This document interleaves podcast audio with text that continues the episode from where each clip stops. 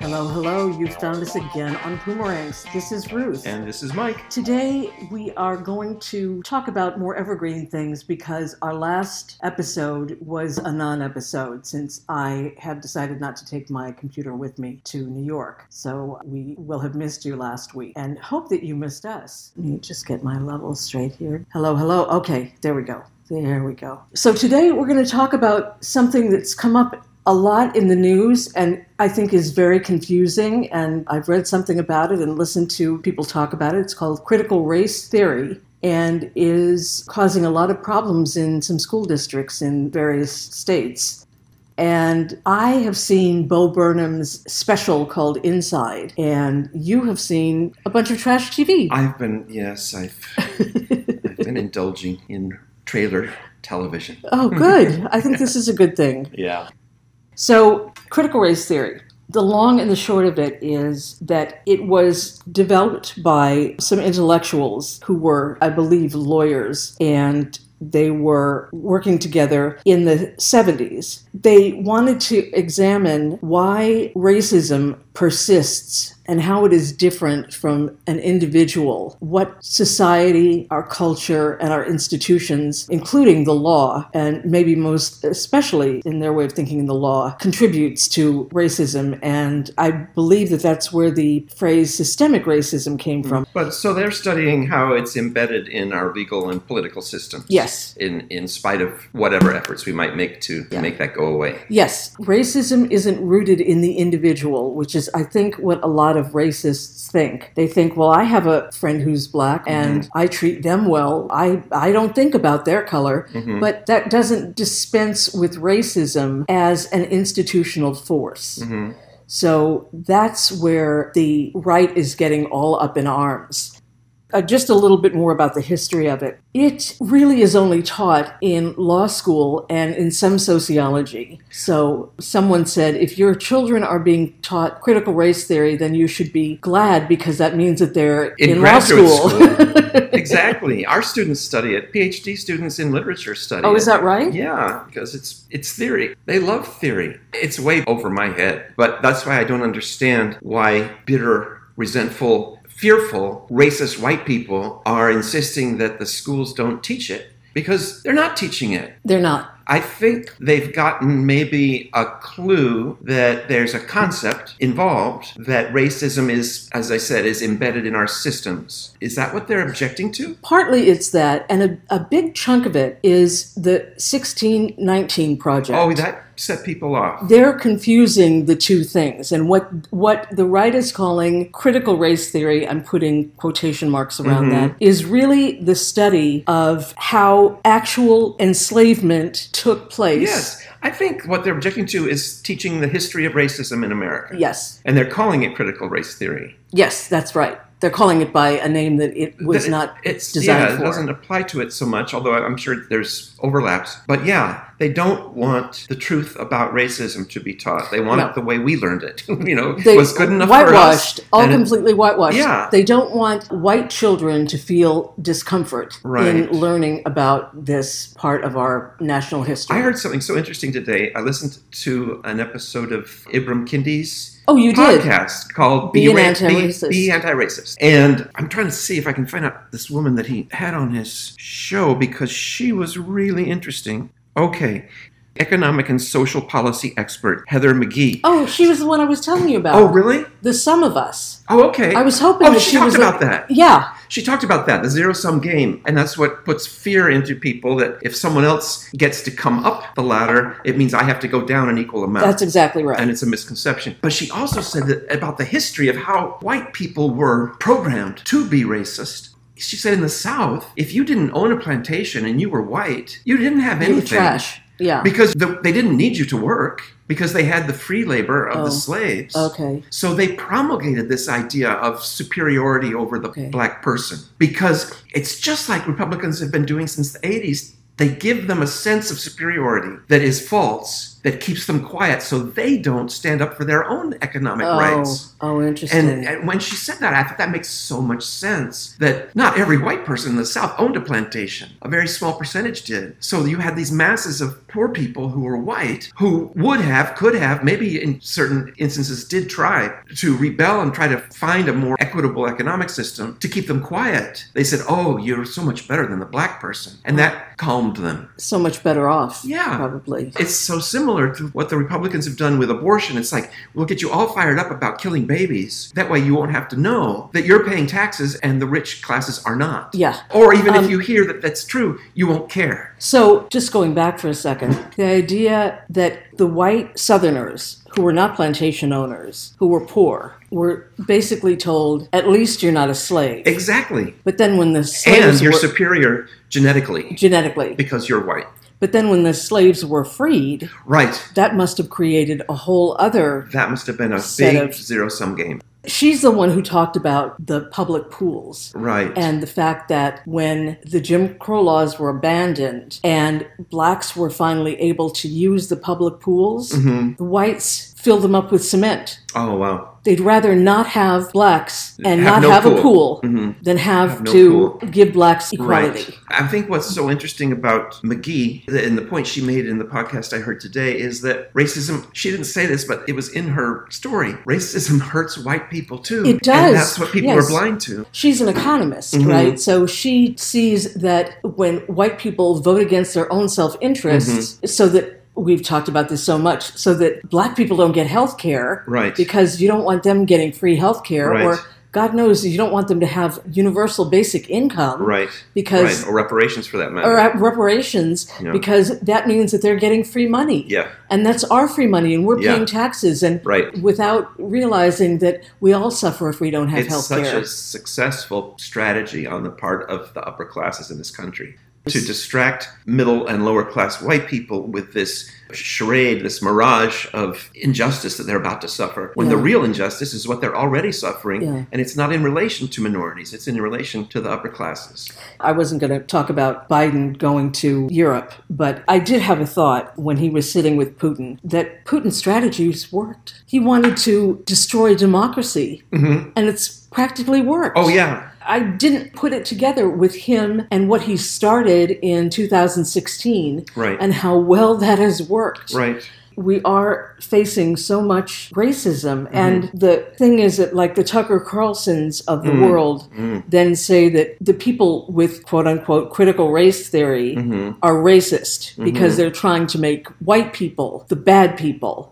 And so that's racist. Right. And all Hannah Nicole Jones did, and there's a whole story with her too. She was supposed to, the woman who oversaw the 1619 project for the New York Right. Times. Right. She, oh, she didn't get tenure or something like she that. was supposed to get tenure, and Right. then suddenly they revoked it. Right. And that's because there was a whole right wing campaign against her. Then she suddenly didn't get tenure, but she took the position anyway. But then people who were upset that the right had come in and mucked around with this and Right. mucked around with her tenure. I mean, she is a lauded, Yeah. awarded journalist. Right, And right. she has a Peabody, she has a Polk Award. I believe she got the Pulitzer for the 1619 Project. And this woman doesn't deserve tenure. Hopefully, she'll appeal that and, and they'll set it Yeah, straight, yeah. set it right. I don't know that I have a lot more to say about this. It's Yeah. just that there's so much fear Yeah. involved Yeah. in in teaching Right. children, students that we were responsible for enslaving Yeah. 4 million people and for the treatment of them and the Right. disappearance of a lot of them. Right. I can only think that it's this fear of self-reflection that's Mm-hmm. causing so much emotion Right. and negative emotion to Right. come forward about just teaching Yeah. students Yeah. what our real history was. Yeah, it's hard too because it's hard for me to wrap my head around whatever existential pain these people are going through that's causing them to do this stuff. I think I get it. And that's the fear of the unfamiliar. It's the fear that Hispanics are going to take Mm. Yeah. over and that Black Americans are going to take over. Mm-hmm, They're going to run roughshod over all of white America's traditions.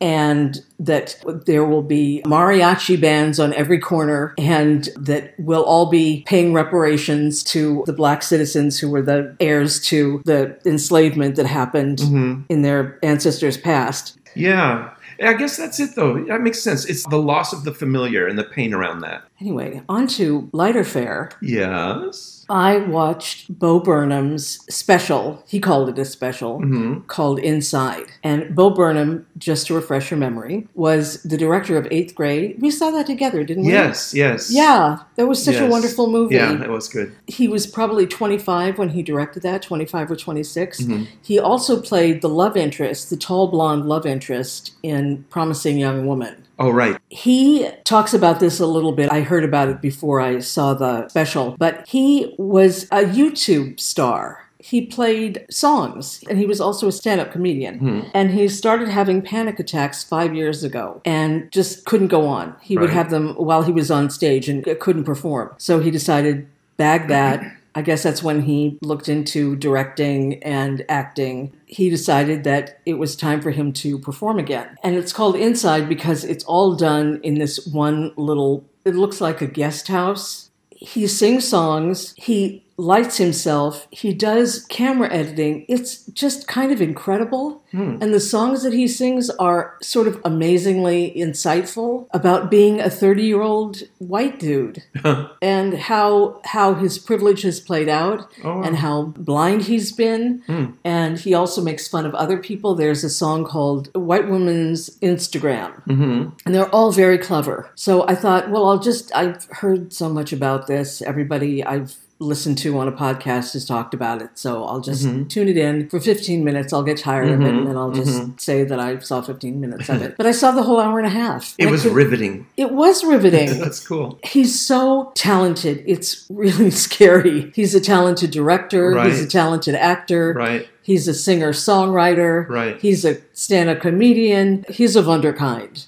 It's not the kind of thing that somebody my age would normally watch just because it's so youth oriented. Mm-hmm. Right. But I found it really riveting. No, Right. I found it really charming and fun and even weighty Mm-hmm. in its own way. It was a really interesting diversion, unlike anything else I've seen, and maybe one of the more important things that I've seen Wow. recently. I recommend it highly. Well, if I finish watching Trailer Trash, trying to hunt down men who have jilted them at some point, I may check that out. you can watch 15 minutes of it, okay? so you watched I'll it. just watch a few minutes. Also, I'm getting to the end of Hacks, which makes me Oh. sad because I really enjoyed it. Yeah. I just am going to be hard pressed to let it go, Mm. but I'm sure they'll bring it back. I'll check it out. I Yeah. think you'd like it. Yeah, it you sounds like good. Gene Smart. I, yeah, and the whole comedy angle sounds fun. Oh, it's. I think you would really love that. There's one point where her protege, it's not really the right word, but this young woman she's hired to help her contemporize her jokes, she says to her, These are like thought poems. They, n- they don't have a punchline. oh yeah. And for a joke, you need a punchline. And the young woman says, I find contemporary jokes with punchlines so male, Oh, just- wow. all about the climax. Oh, that's funny. It's not a sitcom where you laugh out loud. It's really well written and it's so engaging. And it's about these people who are adversaries completely different at the beginning and they Right. start to have this intimate relationship with yeah. each other. Yeah. So, Trash TV. Oh, yeah. I got a special access to Showtime this week. So I found a show called Love Fraud. Love Fraud. It's kind of, there's nothing new or original about it. It's just about this guy who finds women through online dating sites, middle aged, and hooks up with them. And it's so fun because they find like four or five or six of these women who've been rolled by this guy. He does exactly the same thing with each one. He love bombs them and makes them feel like he, they've been swept off their feet. Yeah. One woman even left her husband to be with this guy. wow. And then it's like, let's get married. And they're like, yeah, let's get married. I've never had a man in my life who sees me this way and who, who treats me this way. And he tells them they're the total package, that they're everything he's ever looked for in a woman. And he tells them this sob story about his childhood or his early life, what have you. And he hypnotizes them basically. Wow. And then he gets married to them and he gets joint authorization on their bank Oh. accounts and he moves their money out of their accounts and into his and he disappears and he goes on to the next one and so these women because of the internet if it weren't for the internet he would be able to do this forever but Is that how they meet? yeah, different ones go online, and one really wants to get him. Somehow they discover that he has an outstanding warrant for a felony on his record. And by virtue of that, that entitles them to hire this bounty hunter. They try to do lawyers, but the lawyers say we need more evidence and we don't have enough to really do Oh. anything at this point. And so they get a bounty hunter to track him down. And this is happening in Kansas City and Wichita. But he's done it in other places too, Florida, what have you. It's only four episodes, and I just finished the third, I think. So we'll see if they really catch the guy or not. But he's getting ready to move to Belize now. And so the woman he's courting now, he wants her to move to Belize with him. And there's no extradition treaty in Belize. So And- she, he wants her to go with him? well, he's one of them. He, he did. He, she says, "Oh yeah, we were looking at waterfront properties. It was showing me how for four hundred dollars a month you can live on the beach in Belize. But it does seem strange that he would take one with him. Except maybe he wants one that he can continue to milk for cash while he's Huh. down there." Now, let me tell you something about women in Kansas. They're either lying about their age or they're aging really fast in Kansas because these women are saying they're in their 40s and they look a lot older Huh. but they're all fun and and they're they've all got chutzpah themselves i guess or they wouldn't agree to be on this documentary that shows how they were totally flipped by this guy and taken Yeah. in by his con Did he wipe them all out? Did any of them retain any assets? well they all seem to be living somewhere but they weren't living high on the hog to begin with they weren't upper class maybe they had a bank account of like 80000 bucks and he would clean it out and go on his way so i mean Ugh. they seem to have recovered financially enough that they're getting by, but they were all violated in this con. Oh, as I was telling you before, they're out for vengeance. It's like First Wives Club or something like that. They, Yeah, yeah, They yeah. have something in common, these Uh-huh. women. And then the bounty hunter is also female, and she's this crusty old chain smoking woman. And so she's got her people out looking for him, and there's all these cliffhangers that get you into the next episode where they have a sighting of him at some lakefront property or something. So is there a chance that they'll get some of their money that was well, extorted from I them? don't know. I would imagine if they prosecute him successfully, maybe that Right. would be something he would have to do, although he doesn't seem to have the money to do that. And how does he get together with these women? How does he find them? Dating websites. Oh, is that what it is? Mhm. Okay, because I told you I'd been catfished a bunch. Mm. I was catfished by people in Somalia Wow. and Nigeria, I learned later. They are looking for someone to get money from. And I Mhm. think that their theory is women who are my age are lonely and Mhm. rich Mm-hmm. and willing to spend money on a man Right. whatever. I'm sure that they've got some kind of a story that they were Right. going to tell me, but it didn't get that far. Yeah, well, at least you recognize it and didn't get sucked into anything. It's fun to watch this. It's a, definitely a guilty pleasure. As I watch it, I, I'm thinking I don't really want people to know that I'm watching this because it's it's kind of like cops. It's just this kind of trash thing. Until I was telling you about it just now, I didn't realize that I think one of the things that makes it fun is that these women form kind of a little bond and a little club. Yeah. You know, they find their power in a way. Now, there was something else that you mentioned that you were watching. Lady in the Dale. Lady in the Dale. Yeah. I didn't watch it for the longest time because the title, I'm so sensitive. It's to not a good titles. title. The title turned me off. Even when I heard it was about a car, but I thought, Yeah, no, it was what's terrible with title. that?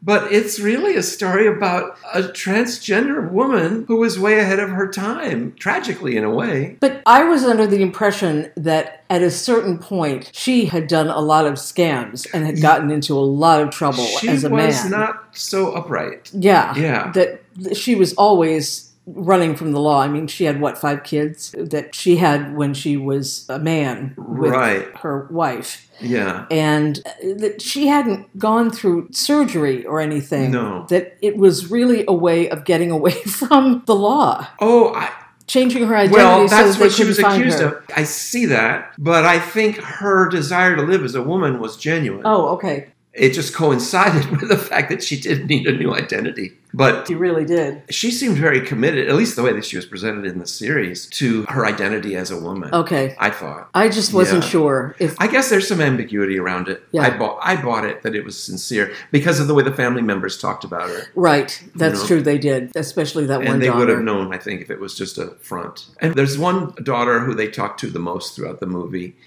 And she reveals at the end that she was born, but they used a false name or something on the birth certificate because of some Oh, so she law has problem. no She has no legal standing in the U.S. Like she has no social security citizen. number. She's not a citizen. She's not either. a citizen. Yeah, I think that's what she said.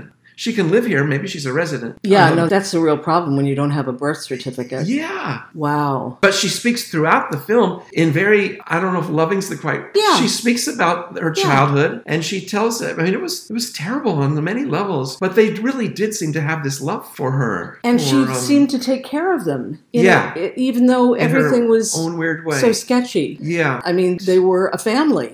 Yeah. And I guess there was a, a point in time when the Dale was coming online when she was really involved with that, where she wasn't around that much. Yeah. They had a nanny of some sort. And Or it maybe happened was- here in the valley. I know it's incredible. Their isn't it? showroom in Encino. was in Encino, and their so-called re- research facility or factory was like in Woodland Hills or something. So yeah, it was local, and it was what around 1971 or something like that. So it was around when we were in, like in high school, I know that's Yeah. amazing, and the fashions at the time were Yeah. just so evocative. and the court. They said I, s- I recognized the criminal courts building. They sure are going in there Oh, with all really? their trials in downtown LA on Temple Street, and it, they said it was brand new when that happened. Wow. So what should we retitle Lady in the Dale? I'm going to suggest a new title for it. I don't know, but it would have to include a lot of things. Yeah, yeah. because Lady in the Dale, for one thing, nobody knows what a Dale is. You could do some play on the idea of body that encompassed Oh, the co- yeah. body of the car and the body, Body of the of a woman. We'll work on that. I'll come up with Huh. something. Okay, sounds good. Body shop or something like that.